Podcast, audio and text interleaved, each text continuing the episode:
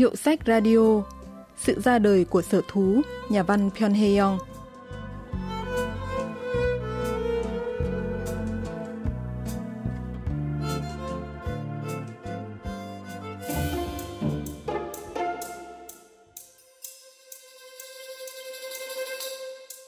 Đó là một con sói Siberia bị sổng chuông. Thân nó dài 120cm, đuôi dài 48cm và nặng 47 kg. Nó có bốn chân to và dài hơn bất kỳ con sói nào khác. Nó hay đứng trên một tảng đá nhỏ và nhìn vào hư không xa xăm. Đôi mắt hung vàng sâu thẳm của nó thật khó đoán. Và đặc biệt là nó tham ăn vô kể. Khẩu phần mỗi bữa ăn của nó là hai con gà chặt sẵn. Nhưng vì lúc nào cũng đói nên nó ăn cả cành cây. Các chuyên gia nhận định một con sói có thể nhịn đói trong vòng 5 ngày. Xong hết 5 ngày đó thì không ai dám chắc là chuyện gì sẽ xảy ra. Chuyện ngắn Sự ra đời của sở thú của tác giả Pyonn Hye-young xuất bản năm 2006 bắt đầu bằng sự kiện một con sói trong sở thú bị sổng chuồng. Thực ra, sói không phải là loài sắp tuyệt chủng, cũng không được ưa chuộng bằng hổ hay sư tử, nhưng cả thành phố đều quan tâm đến khi con sói biến mất.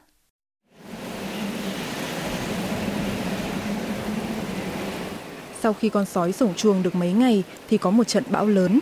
Lồng chim trong sở thú bị gãy, chim bay hết ra ngoài, nhưng lại chẳng có ai quan tâm.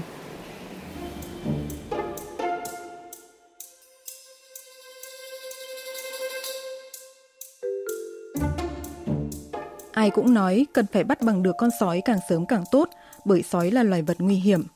Người ta tìm được một thi thể được cho là bị sói cắn. Thi thể đó thật khủng khiếp, chỗ nào cắn được là bị xé toang thịt, ruột vương vãi khắp nơi trên đường nhựa. Không chắc đó có phải là do sói hay không, nhưng rõ ràng là nạn nhân đã bị cắn bởi một vật sắc nhọn. Thành phố bàn lệnh cho bắt những loài cầm thú gây hại cho con người hay mùa màng.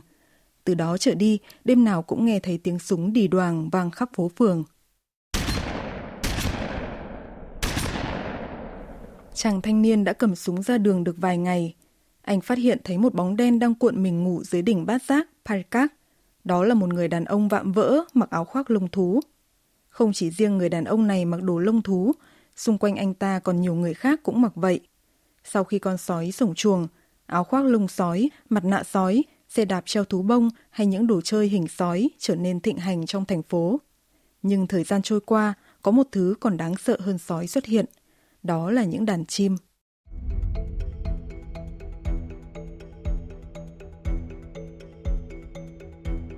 Chúng rên rỉ những tiếng vừa rầm rì vừa khó chịu. Chúng bầu thành từng đàn và tạo ra những bóng đen hắc ám. Chúng thải phân khắp chốn, mổ vào bất cứ thứ gì có thể chạm mỏ. Có ông bố bà mẹ lơ đễnh đôi phút là em bé mới sinh nằm trong xe cũng bị chim mổ vào người. Cụ già đi lại tập tĩnh, còn bị chim mổ vào chân ngã lăn kênh. Có cả lời đồn rằng con đại bàng trốn khỏi vườn thú, đã mổ và ăn thịt xác người. Cứ gặp đàn chim là mọi người phải cúi gầm người xuống. Thức âm tẩm thuốc bẫy chim được rải khắp thành phố. Nhưng những người vô gia cư vô tội lại bị chết. Trên xác họ còn dính đầy phân chim. Chim dần trở thành đối tượng đáng sợ hơn con sói ăn thịt người. Nhà phê bình văn học Chon soyong phân tích.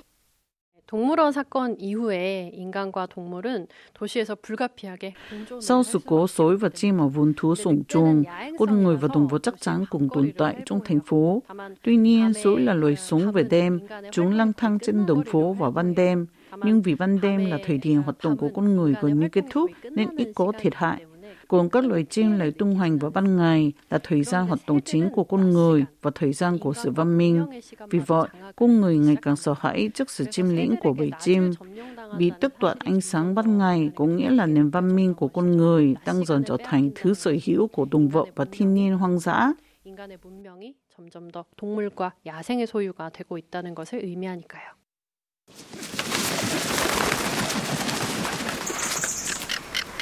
Thành phố đầy những thợ săn đi săn lùng sói và những đàn chim bay thấp tìm mồi trong đêm. Sói thì chỉ có một con, nhưng thợ săn thì nhiều vô kể. Thật kinh hãi khi đụng phải một thợ săn trong con hẻm hẻo lánh, không có đèn đường. Phần lớn họ mang vũ khí trái phép.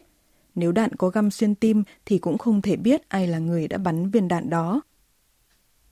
Trước khi trở thành thợ săn, chàng trai từng làm việc trong một công ty bảo hiểm. Công việc bận bịu nên anh hay phải làm đêm, chủ nhật cũng thường phải đến công ty. Vậy nhưng lúc nào anh cũng bị đánh giá là hay dồn việc, tốc độ giải quyết công việc chậm. Rồi một ngày, sau khi uống rượu với đồng nghiệp và quay trở về nhà, anh tình cờ chạm mặt với con sói.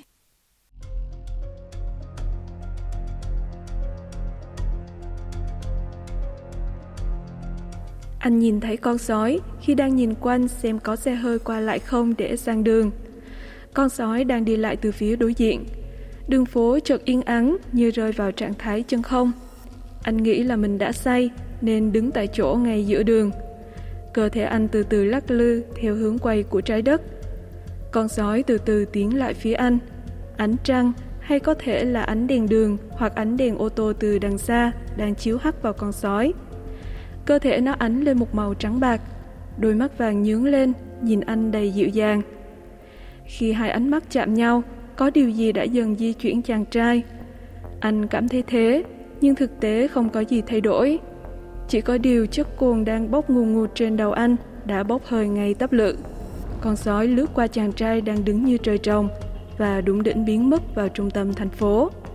Chàng trai cứ đứng lặng một lúc lâu, dõi theo bóng con sói đã khuất vào lòng đêm. Sáng hôm sau, chàng trai lại đi muộn như mọi khi và nộp đơn thôi việc cho ông trưởng phòng hay cằn nhằn. Nghỉ việc rồi, cậu làm gì? Tôi đi săn chó sói. Vị trưởng phòng không hỏi thêm gì nữa. Lúc sau, ông sai nhân viên mang mẫu đơn xin thôi việc đến. Bang Min Ho, giáo sư khoa ngữ văn trường Đại học Seoul, phân tích về cuộc gặp gỡ giữa chàng trai và chó sói. 자신이 늑대를 보았다고 생각한 것이 Chàng trai nghĩ mình đã gặp sói, nhưng có thể đó không phải là một con sói thật, mà là một người đeo mặt nạ sói. Tức, đây là một cuộc chạm trán với một tính tình hoang dã nào đó. Anh chàng này là một nhân viên công ty bảo hiểm, một nghề đóng vai trò bảo hộ mang tính xã hội, một phương tiện tốt nhất để bảo vệ con người theo các quy tắc và chuẩn mực xã hội. Nhưng từ khi nhìn thấy con sói, anh đã quyết tâm cầm súng đi tìm sói. Mong muốn này tượng trưng cho khát khao muốn được thoát khỏi thế giới đã được thuần dưỡng kia.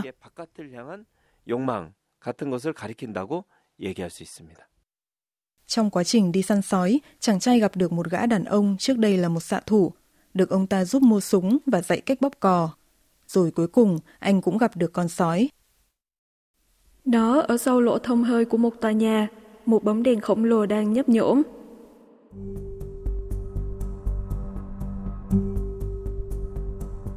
Chàng trai tiến về phía cái bóng, chú ý hết sức để không phát ra tiếng động. Người đàn ông trong quá khứ từng là xạ thủ, từ đầu xuất hiện, lặng lẽ đi theo anh. Càng đến gần cái bóng, bàn tay cầm súng của anh càng vã mồ hôi. Cái bóng một cơ thể to lớn in trên đường nhựa. Chàng trai tháo cả giày để không phát ra tiếng bước chân. Càng đến gần thì hình hài cái bóng mỗi lúc thêm rõ rệt dường như có thể cảm nhận được lớp lông thô ráp đang bao phủ lên mình nó.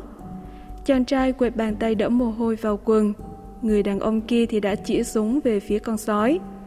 Chàng trai mất kiên nhẫn, sợ người đàn ông sẽ bắt con sói trước mình. Nếu không bắn bây giờ, con sói sẽ vĩnh viễn biến mất. Đâu phải dễ dàng gặp sói đến lần thứ hai. Trái ngược với lý trí, cơ thể chàng trai không băn khoăn nhiều đến thế. Thời gian từ khi phát hiện ra con sói đến khi bóc cò dường như còn dài hơn cả cuộc đời mà anh đã sống. Cảm giác như viên đạn vừa bắn ra, đi xuyên cả cuộc đời anh. Xạ thủ phía sau lại bắn thêm một phát nữa về phía cái bóng vừa ngã.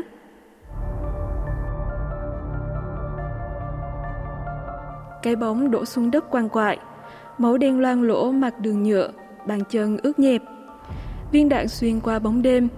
Đến lúc này, chàng trai mới phát hiện điều mình mong mỏi. Thực ra không phải là cái chết của con sói. Cái bóng vừa ngã là một người đàn ông đang mặc áo lông và đang bò bằng bốn chân xuống gò đất. Mà cũng có thể không phải người đàn ông kia. Trên đường có rất nhiều người mặc áo lông thú. Vì thiết kế áo giống nhau nên nhìn ai cũng giống ai.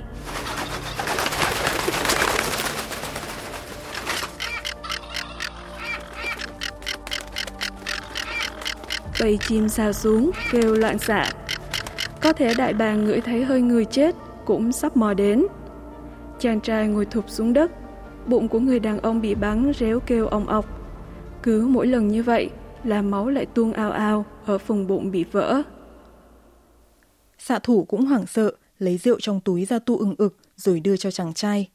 Ông ta còn nhai và nuốt cả mực khô cứng ngắc. Đằng kia có cái gì chăng? Tôi cũng không rõ. Có thể là sói.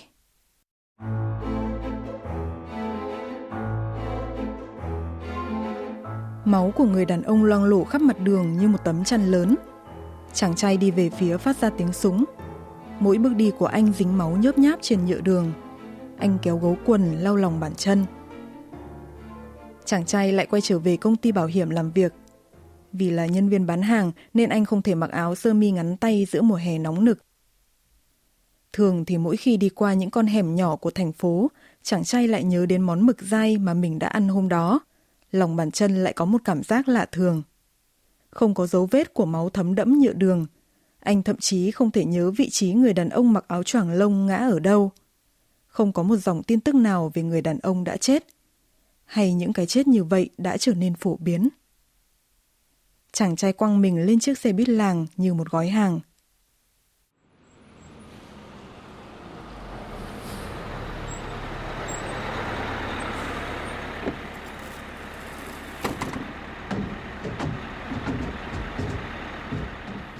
Xạ thủ thỉnh thoảng hay gọi điện rủ đi săn. Cậu có biết là người đi săn kết thúc hành trình của mình khi nào không? Khi bắt được con mồi, đó là lúc kết thúc. Chàng trai từ chối lời mời và nói chưa bao giờ tự nhận mình là một người đi săn. Xạ thủ chỉ cười nhạt khi nghe câu trả lời ấy.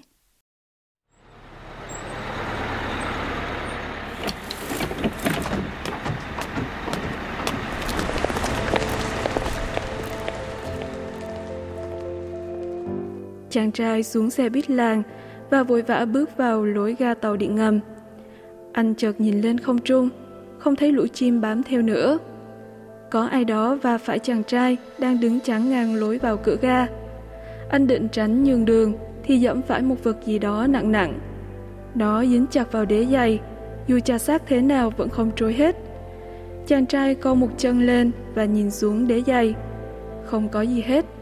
Không thể trì hoãn thêm nếu không muốn muộn giờ tàu. Anh đành khập khiễng xuống cầu thang.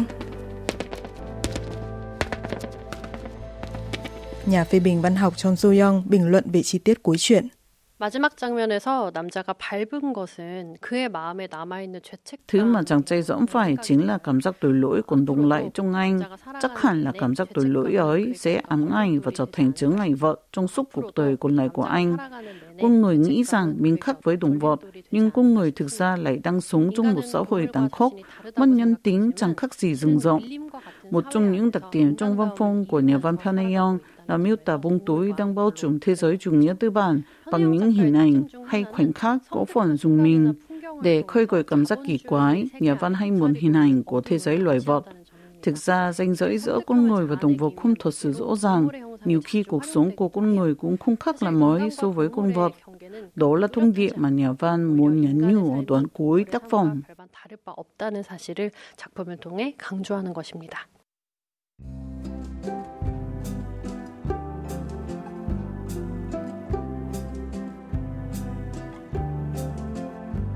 Các bạn vừa tìm hiểu chuyện ngắn Sự ra đời của sở thú của tác giả Pyeon Hye Young. Chuyên mục Hiệu sách Radio xin kết thúc tại đây. Xin hẹn gặp lại các bạn vào thứ ba tuần sau.